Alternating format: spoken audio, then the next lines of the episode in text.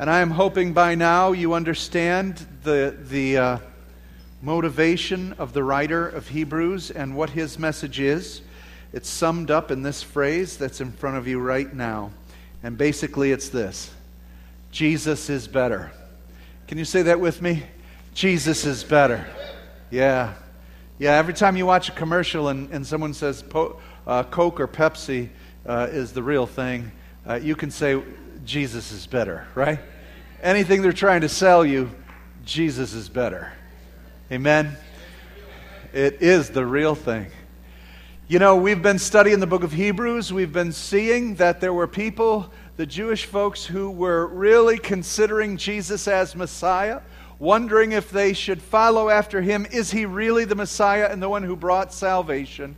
And as they're making those decisions, what's happening is persecution is coming into that land, and many of them are thinking of going back into Judaism back to the temple and back to following after the priesthood and tabernacle worship because they had favor with the government there and favor with the rest of the Jews in their community.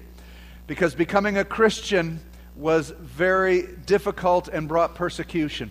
And so the writer of Hebrews is writing this treatise to those who are considering leaving Messiah and going back to temple worship. They have obviously not made the full commitment to Christ, Yet the writer's saying, I'm believing for better things with you. I also believe that this book is a prophetic book to the nation of Israel, to speak to them to consider Jesus as the Messiah. You'll remember last week that we saw that in fact Jesus fulfilled the high priest order of Melchizedek, and that we're going into the deeper things that have been given to Israel, the oracles of God, and within them we find patterns, pictures, and shadows of what the Messiah is going to be and what he's going to accomplish. So last week we saw that Jesus is a better priest than the Levitical priesthood because he is a priestly order of the heavenly realm, the order of Melchizedek. So this morning, let's take a look at what we've got, starting at Hebrews chapter 8, verse 1. The point of what we're saying is this we do have such a high priest who sat down at the right hand of the throne of the majesty in heaven and who serves in the sanctuary, the true tabernacle set up by the Lord, not by man. And so, our first point he's trying to make is Jesus serves in a better sanctuary. I know that on Mount Zion in Israel, uh, there's a temple there for God Jehovah that was established, and the Jews uh, are thanking God for that. But the writer of Hebrews is saying, This temple's nothing. Jesus is in the true picture of what that temple represents. He's in heaven right now. He also adds this that in that sanctuary, he's sitting down. Look at in the priesthood of the Old Testament, the priest wouldn't dare go into the Holy of Holies and sit down in the presence of God. He was fearing his life, trembling that if the presence of God would accept the sacrifice for that year, and he didn't know. He himself had sin and had to cleanse himself. But Jesus had no sin. And Jesus went into the very presence of God, not something made by man. And he went into that presence, and it said that he sat down at the right hand of God the Father Almighty. That means his ministry of sacrifice is done. But his ministry as a high priest continues. So he is of a better sanctuary, isn't he? Let's take a look at this. He goes on to say he serves in the true tabernacle. Verse 3 Every high priest is appointed to offer both gifts and sacrifices, and so it was necessary for this one also to have something to offer. If he were on earth, he would not be a priest for there are already men who offer the gifts prescribed by the law, but they serve in a sanctuary that is a copy and shadow of what is in heaven. This is why Moses was warned when he was about to build the tabernacle. See to it that you make everything according to the pattern shown you on the mountain. Now, this is interesting because here Jesus is in the heavenlies making intercession for the Lord, and he's saying if he was on earth, he wouldn't be a priest because he was not a Levite. He was of the tribe of Judah. And he had no interest in the sense of offering in the temple sacrifice of bull and goats and animals. Jesus went into the real Holy of Holies, the very presence of God Himself, not something that's an imitation of heaven. The writer then goes on and says, You see, here's the deal, Israel. The tabernacle, the temple, it was in fact an imitation or a model or a representation of heaven. This isn't the end all. The Holy of Holies, the tabernacle, the priesthood, the bread, the laver, the lights, the incense, that wasn't the end of everything. It was only a picture of what was to come. In fact, he says, look it. Remember when Moses was instructed by God? God told Moses, You better see to it that you make everything according to the pattern shown you on the mountain. You see, the tabernacle of the Old Testament, fact, everything in the Old Testament, is a model. How many of you built models when you were a kid? Model cars, model trains, model airplanes, right? I think one of the leading manufacturers was Revell, right? Well, this is a model by Jehovah. And he told Moses, it's going to be this measurement by this measurement, this by this, this by this. And what he was saying is, what I want you to do is make a model of heaven and what happens in the heavenlies. You know, that is so far beyond our comprehension to, to grasp that. I mean, the best thing we can do is cut wood and sculpt and nail it together and put some gold on it and have it smell with incense and light with fire. But the thing, the real temple in heaven, is not made out of wood and gold and stone and flames and incense. It's the reality of God's own presence.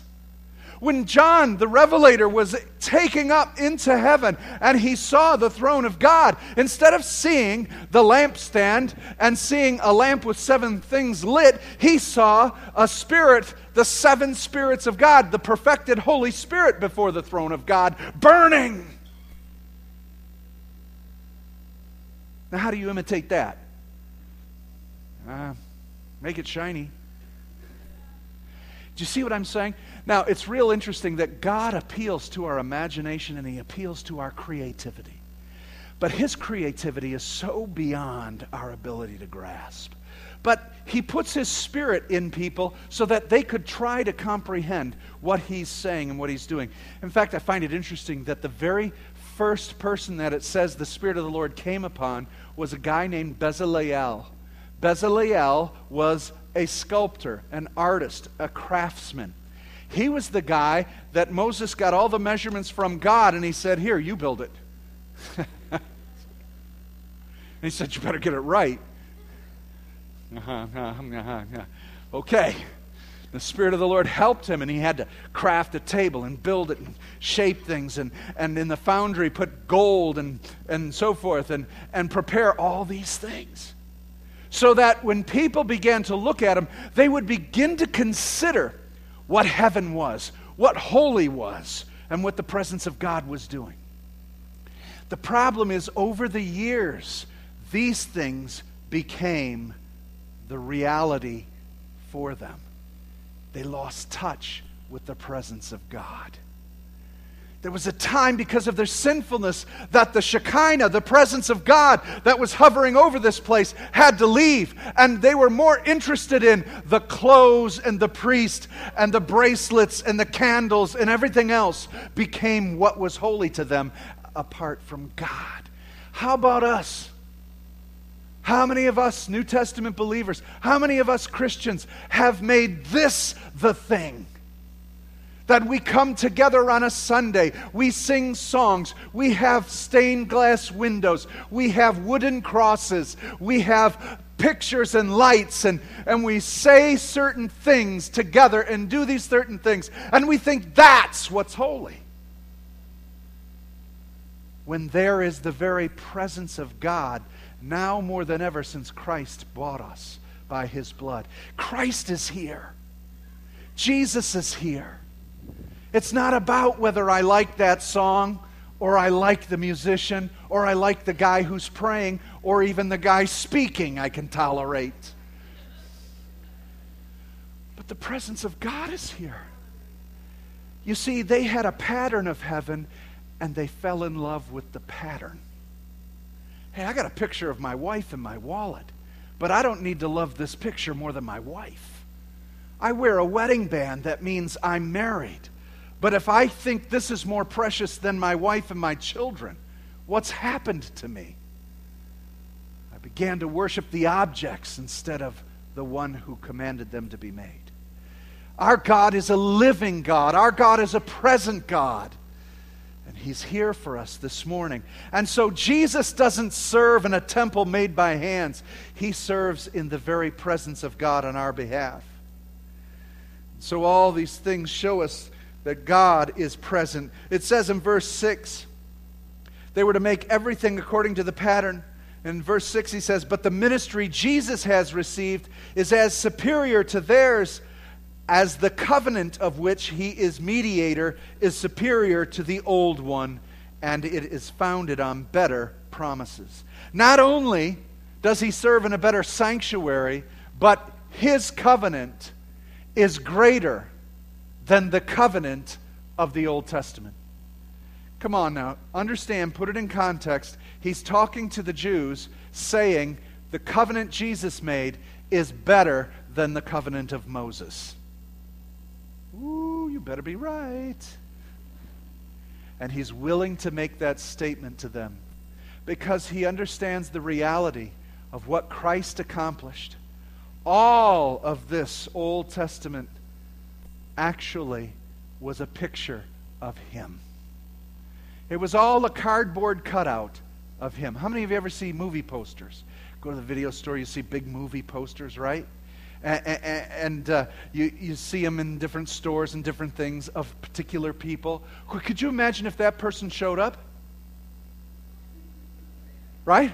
What would you do? Stand in front of the cardboard cutout and say, Hi, how are you? This is wonderful. You're beautiful. When the reality's right there. That's exactly what's happened here. Messiah has come. He is the showbread. He is the lampstand. He is the incense. He is the high priest. He is the temple. He is the Sabbath. He is the all in all.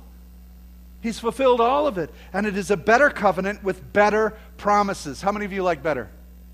I like better. How many of you want better? I want better. And how many of you know what Jesus is? Amen. All right. Now, listen to this. He goes back to the scripture because he needs to convince them or fully persuade them that Jesus is, in fact, the fulfillment of the old covenant. And so he goes back to the prophet Jeremiah, chapter 31, verse 31, and he begins to quote Jeremiah to prove to them that, in fact, there was coming a new covenant. And so as we read it, let's go on. He says this God found fault with the people. Uh, verse 7 For if there had been nothing wrong with the first covenant, no place would have been sought for another. But God found fault with the people and said, The time is coming, declares the Lord, when I will make a new covenant with the house of Israel. I'm going to repeat that.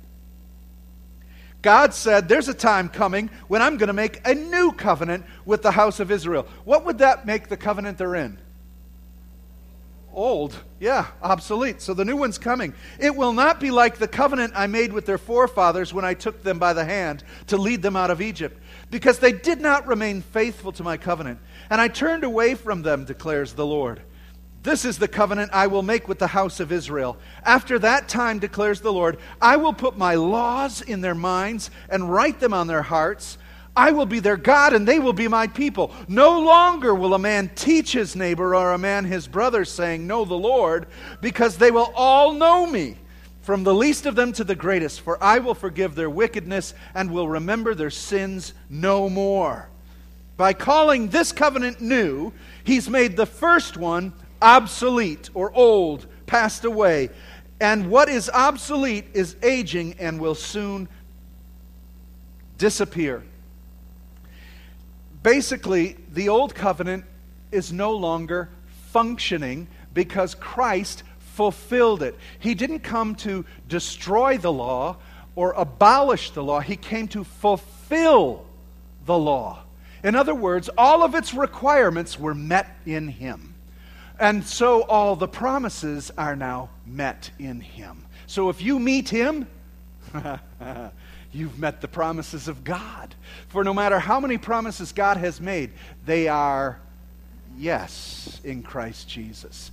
He has filled up and completed the old covenant, bringing forth a new covenant.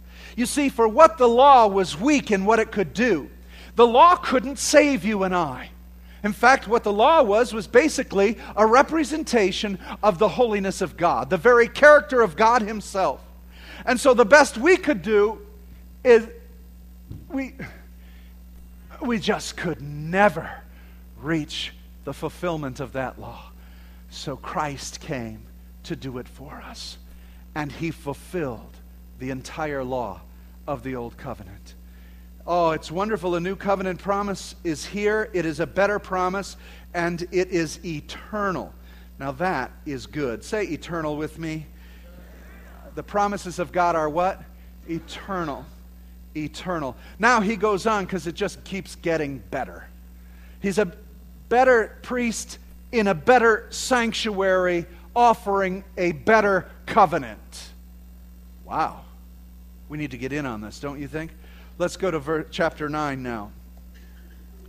All right, he goes on and he says this Now, the first covenant had regulations for worship and also an earthly sanctuary. A tabernacle was set up. In its room were the lampstand, the table, and the consecrated bread. And this was called the holy place. And behind the second curtain was a room called the most holy place, or Holy of Holies, which had the golden altar of incense and the gold covered ark of the covenant. This ark contained the gold jar of manna. Aaron's staff had budded and the stone tablets of the covenant. Above the ark were the cherubim of the glory, overshadowing the atonement cover. But we cannot discuss these things in detail right now. I wished he would have. Wouldn't you have loved to hear his details? Well, let's take a few minutes. We'll discuss them in detail. The Spirit of God gives us revelation as to what they are. Let's understand what the tabernacle did. Now, remember, the tabernacle was what? A representation and foreshadow of heaven and Messiah's ministry.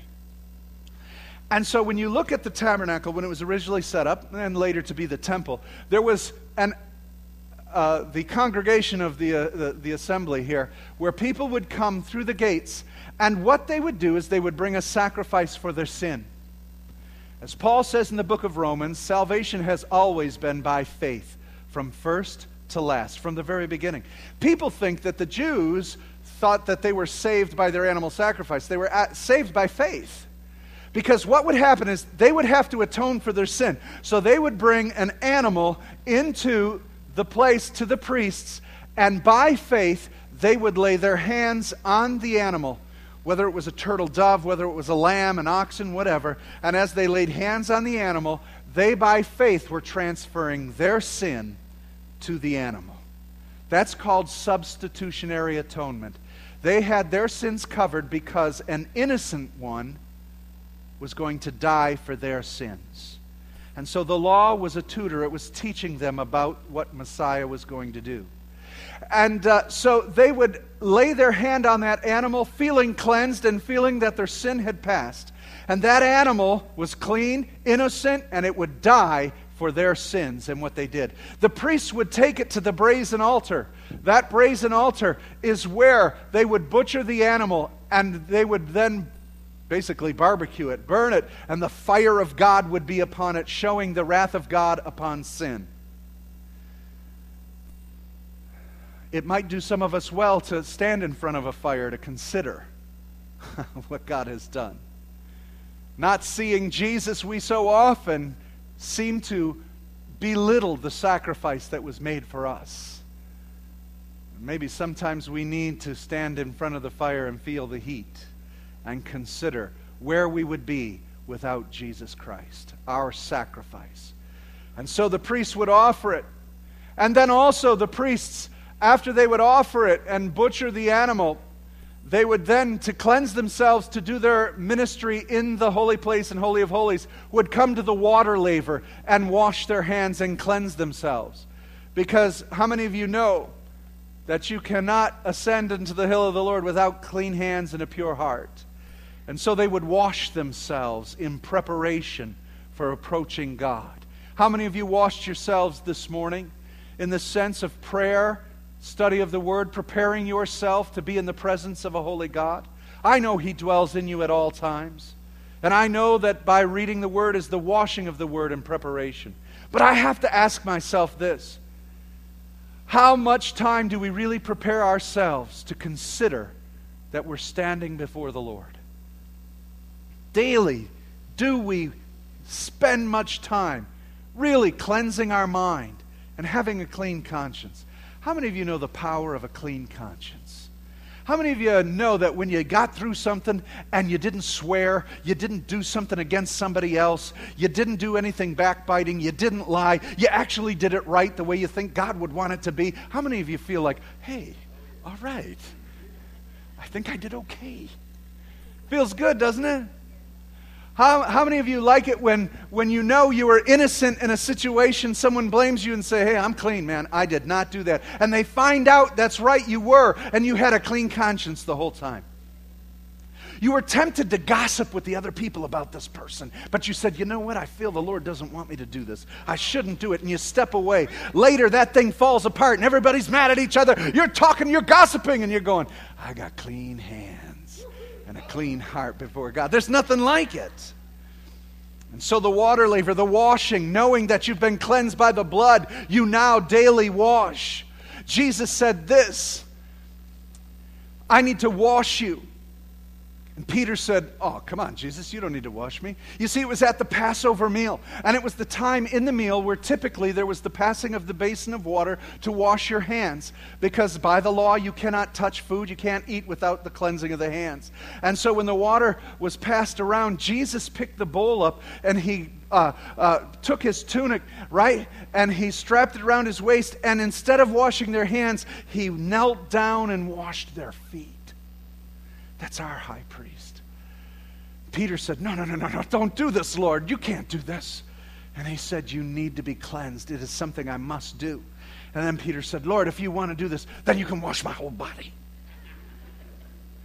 Jesus said, You have already been washed. Those who have taken a bath don't need to be washed, but your feet. You and I have been washed in the blood of the Lamb. You and I have been sanctified by Jesus Christ. We are a saved people. But I want you to know our feet get dirty. And Jesus wants to cleanse the soil from your feet today. He knows that you're secure in Him, but He knows there are areas that you need improvement. There are areas you need washing and tended to. And our, get this our Savior and High Priest is willing to do it. Come on. I bet I couldn't get half of you to take your shoes off and wash somebody else's feet. Do you know the kind of sin that our high priest goes into to cleanse? He is not afraid of it. He doesn't back off of it because He is the remedy. He is the solution. He's the answer to every sin here. No matter how grievous, our Savior is here to meet your need. Well, we go on, and uh, he goes on to say that in the holy place, there's the lampstand and the high priest would come into the holy place, and they had to make sure that this was lit. And here he is, Jesus. Why do I say that? Because Jesus, when he said, I am the light of the world, was speaking specifically about the lampstand. He is the light of the world which illuminates that dark place of the holy place. We couldn't find our way in. We wouldn't know front to back or to side. But the lampstand lights our way unto the Lord. And Jesus said, I am the light. Goes on and they offer an incense, altar of incense. What's amazing is this is just a shadow and a type of the intercession of Jesus because the fragrance is the prayers of the saints, it says in the book of Revelation. And who intercedes and mediates for us? Jesus. And it says his spirit groans in travail within us to offer intercession so that the will of God would be birthed in every decision we make. He's the sweet incense and the sweet fragrance of a sacrifice to the Father. It all points to Jesus. It's all Him. You want to leave Him and go back to metal and wood? Come on. But then there was once a year a time when the high priest had to make a sacrifice for all the nation of Israel. It was the day of atonement, Yom Kippur. And they would take the scapegoat and they would tie a ribbon around his neck and send him into the wilderness. And they would take another one and slay it uh, upon the altar and take the blood. And, oh boy, uh, this is the year, this is the time the high priest would have to go into the holy place. He'd see the candelabra lit. He'd see the lampstand. He'd see the incense burning. He would see the showbread that represented the 12 tribes of Israel and that they would feed and eat of it. Jesus said, I am the bread of life that will sustain you. And the high priest would come in. Now, the high priest would have on his shoulders two onyx medallions that had the 12 tribes written on them and he wore a breastplate in the front of his uh, tunic, that his ephod, that uh, represented the 12 tribes, and he would carry the weight of the nation into the presence of God. And he would go forth with the censer and with the bowl of blood and step behind the veil of the Holy of Holies. A fearful and dreadful thing to be in the presence of a holy God.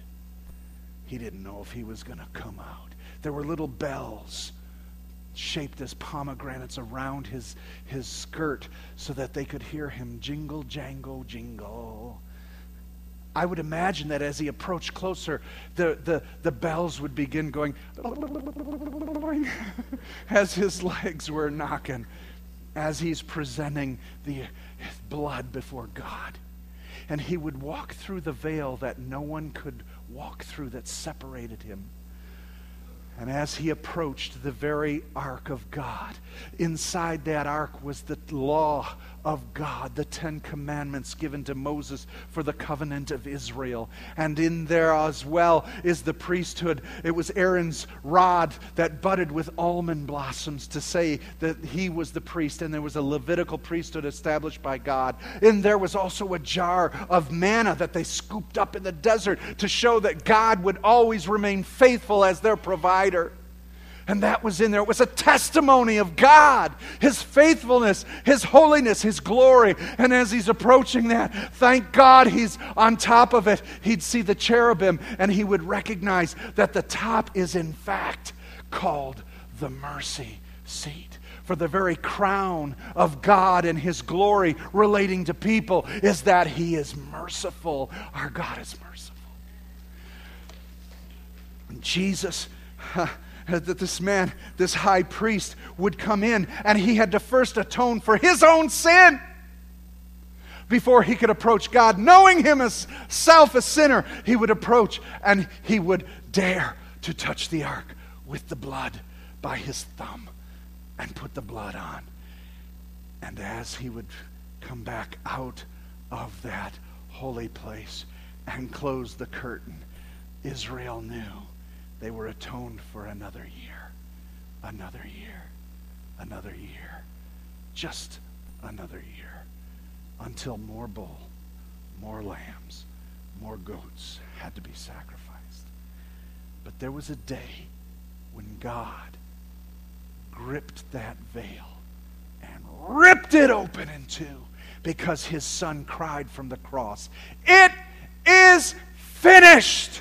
It's complete. Into thy hands I commend my spirit. And the veil was ripped in two. The separation that kept God from man was now open so that whosoever would trust in that sacrifice could have eternal salvation and reconciliation to God forever. Wow. And I'll tell you why. Because there was a better blood offered. That's why.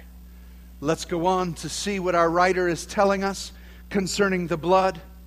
He said this when everything had been arranged like this, the priests entered regularly in the room, but never without the blood. The Holy Spirit, verse 8, was showing by this the way into the most holy place had not yet been disclosed as long as the first tabernacle was standing. This is an illustration for the present time, indicating that the gifts and sacrifices being offered were not able to clear the conscience of the worshiper.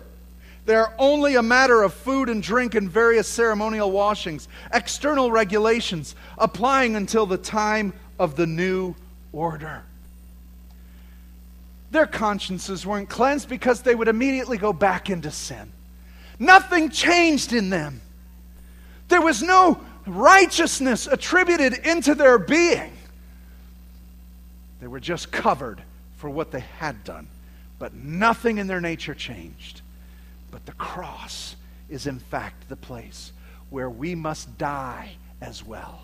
Exchanging our nature in Adam so that it's put to death at the cross, so that we would take the nature of Christ. And a radical exchange takes place. Why?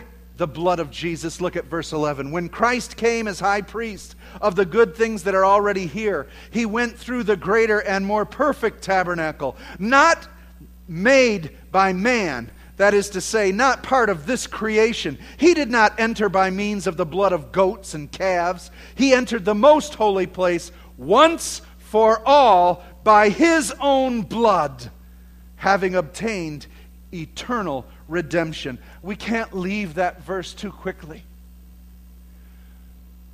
Because it says he obtained salvation not because he found a really big cow not because he found the perfect sheep. And he didn't ask someone else, is there someone here that I could use as a sacrifice? There's none holy, none righteous, no man, no intercessor that God could find. He had to make bare his own right arm. God so loved the world, he sent the Logos, he sent the Word, he sent the eternal Son who put on flesh. God put on flesh so that God could have blood so that God would offer himself the pure and spotless lamb to fulfill the justice of the law. That is amazing to me that God would do such a thing. You see, Jesus was born of a virgin. You see, the seed of Jesus came from God the Father, planted in the womb of a Virgin Mary. Therefore, his blood never mingled with the blood of Adam though he was fully man, completely man, born of a woman, had a complete human body and human uh, soul and human likeness, still God, fully God, fully man. But his blood was not tainted with the curse of Adam, not fallen of that nature. His blood was clean and perfect, and so he could offer his blood for the entire redemption of mankind. His blood could pay the price. It was sinless, it was pure, it was spotless. He offered, the writer says, his blood. No one could be a substitute, no one could take that place. And So we go on, and he says, the blood of goats and bulls and the ashes of a heifer sprinkled on those who are ceremonially unclean sanctify them so that they are outwardly clean. Verse 14 of chapter 9 How much more then will the blood of Christ, who through the eternal Spirit offered himself unblemished to God, cleanse our consciences from acts that lead to death, so that we may serve the living God? Do you know your sins are forgiven today? Do you know the price that was paid so that you could be reconciled with the Father? That your conscience could be fully cleansed? I would ask you this morning do you have a clean conscience? Pure hands and a clean heart, that you can stand before God knowing that I am clean because the love of Jesus Christ went to the cross for me and He substituted Himself for my death, and His blood cleanses me from all unrighteousness if we confess our sins, He is faithful and what? Just. That was a legal act that he did on the cross of Calvary. It was legal. It justified, according to the law, what was necessary to redeem mankind.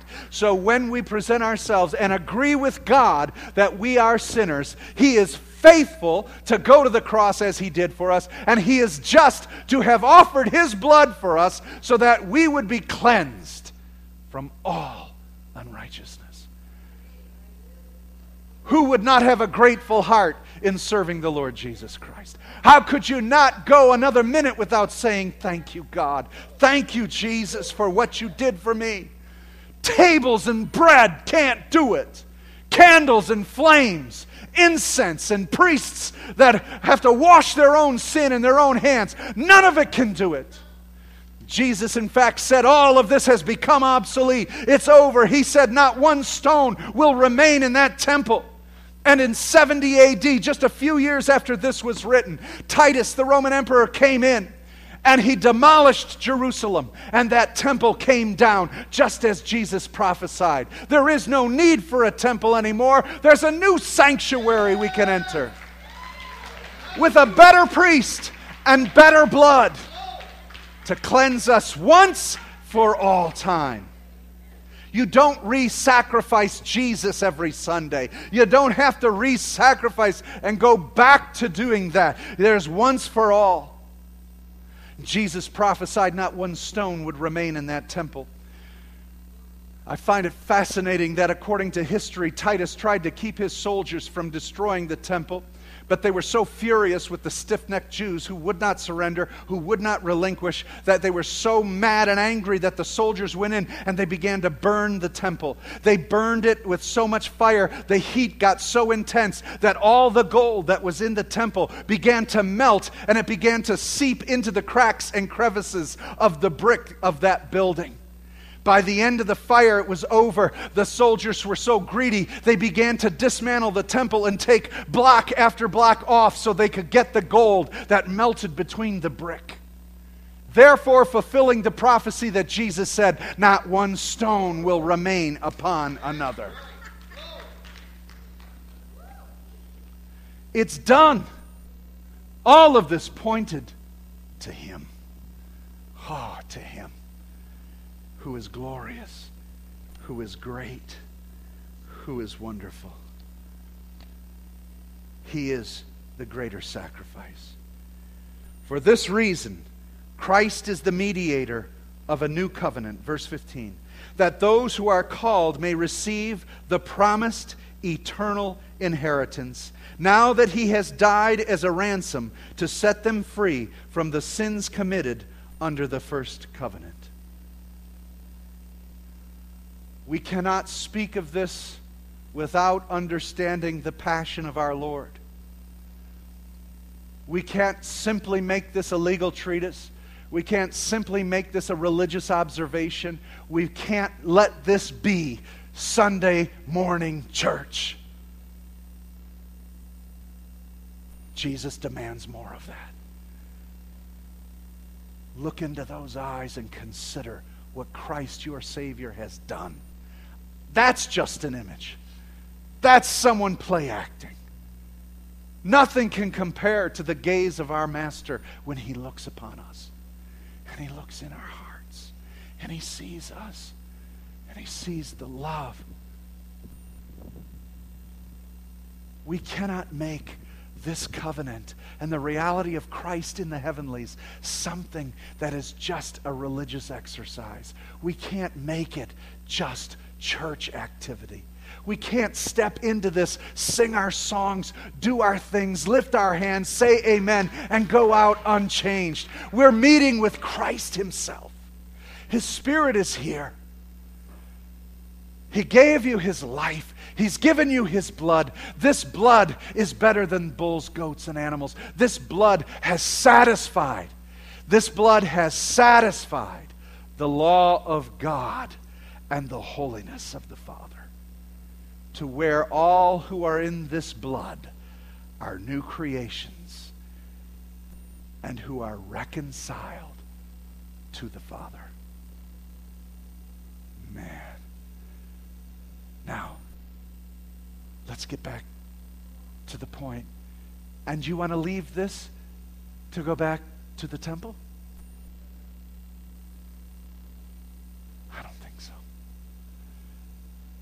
But we might be persecuted. people won't like us. We may lose our jobs. In fact, inevitably, we may lose our lives. Well, let me tell you something.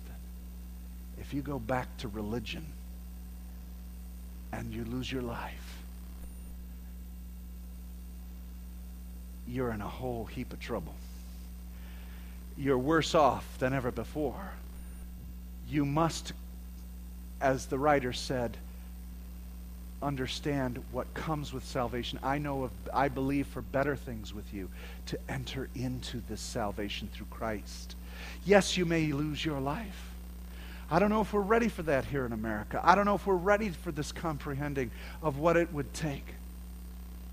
But I've been with Christians around the world.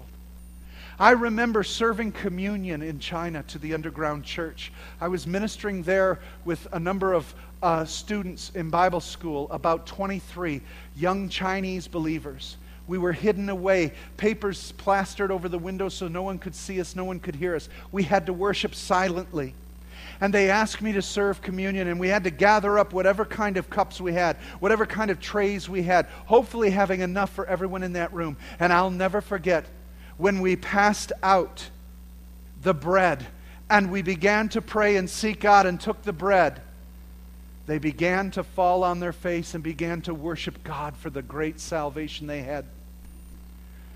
An hour later, we picked up the cup. I remember seeing the passion and the tears of those laying on the floors, speaking their wonderful praises to their King who saved them. Then we came to the cup that declared the blood of the Lamb and another hour of worship went by. I'm not trying to compare us to them and say, could you do an hour? Could you do this? All I'm trying to say is, if we could just get a hold of what this love is that he has for us and that we have for him, I don't care if I die tonight. I will live for my master. Lord Jesus. Oh, you are better, Jesus. How could anything compare with you? The better sacrifice, the better blood, the better sanctuary, the better everything. You're our all in all. Jesus, you are better than anything in my life. And I will serve you and you alone. Amen. Hallelujah. Let's bow our heads before the Lord.